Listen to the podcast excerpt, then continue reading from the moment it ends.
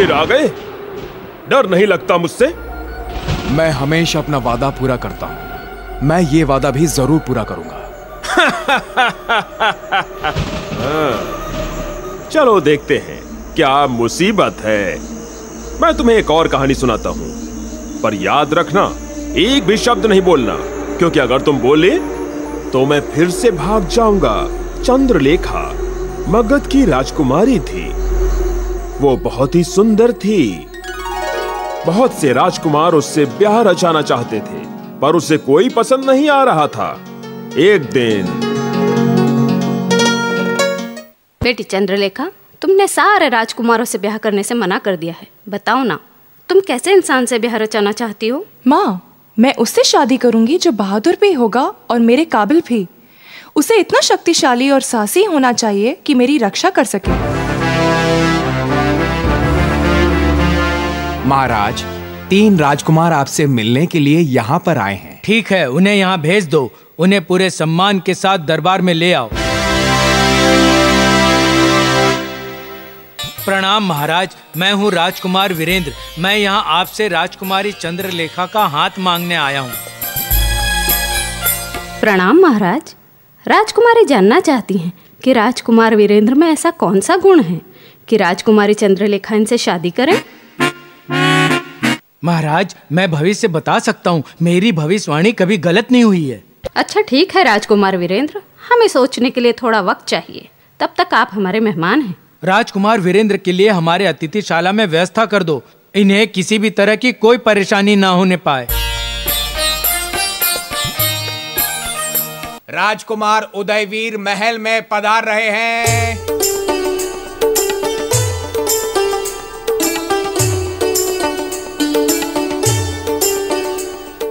महाराज मैं हूँ राजकुमार उदयवीर।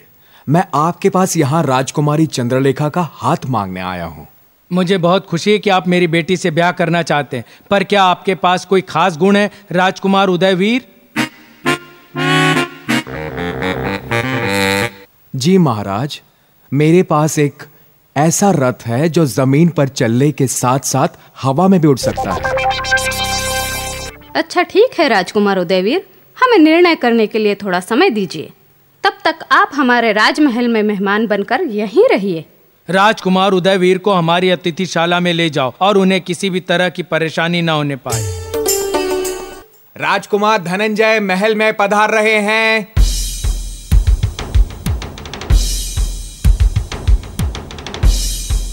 प्रणाम महाराज मैं हूँ राजकुमार धनंजय और मैं आपसे राजकुमारी चंद्रलेखा का हाथ मांगने आया हूँ। राजकुमारी जानना चाहती हैं कि राजकुमार धनंजय में ऐसा कौन सा गुण है कि वो इनसे ब्याह रचाने के लिए अपनी सहमति प्रदान करें? देखिए मैं एक बहादुर योद्धा हूँ। अपनी तलवार के वार से मैं चट्टान के टुकड़े भी कर दूँ।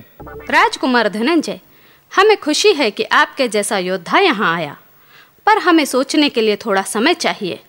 तब तक आप हमारे मेहमान बनकर राजमहल में रहिए।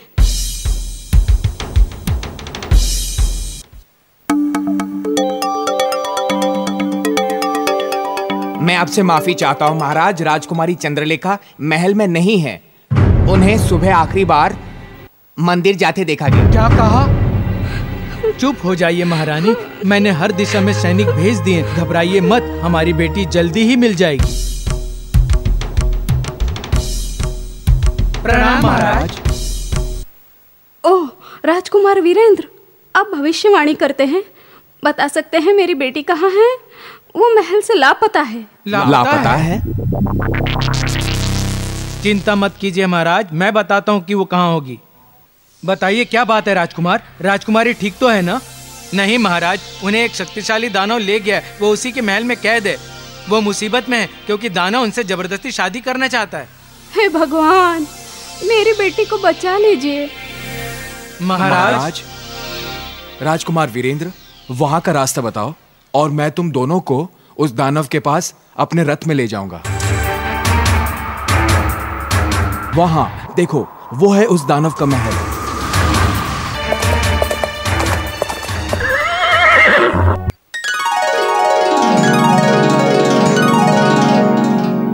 या!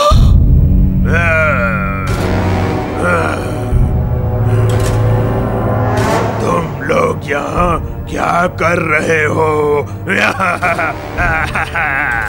मैं तुम्हें मार डालूँगा और फिर रात को आराम से खाऊँगा।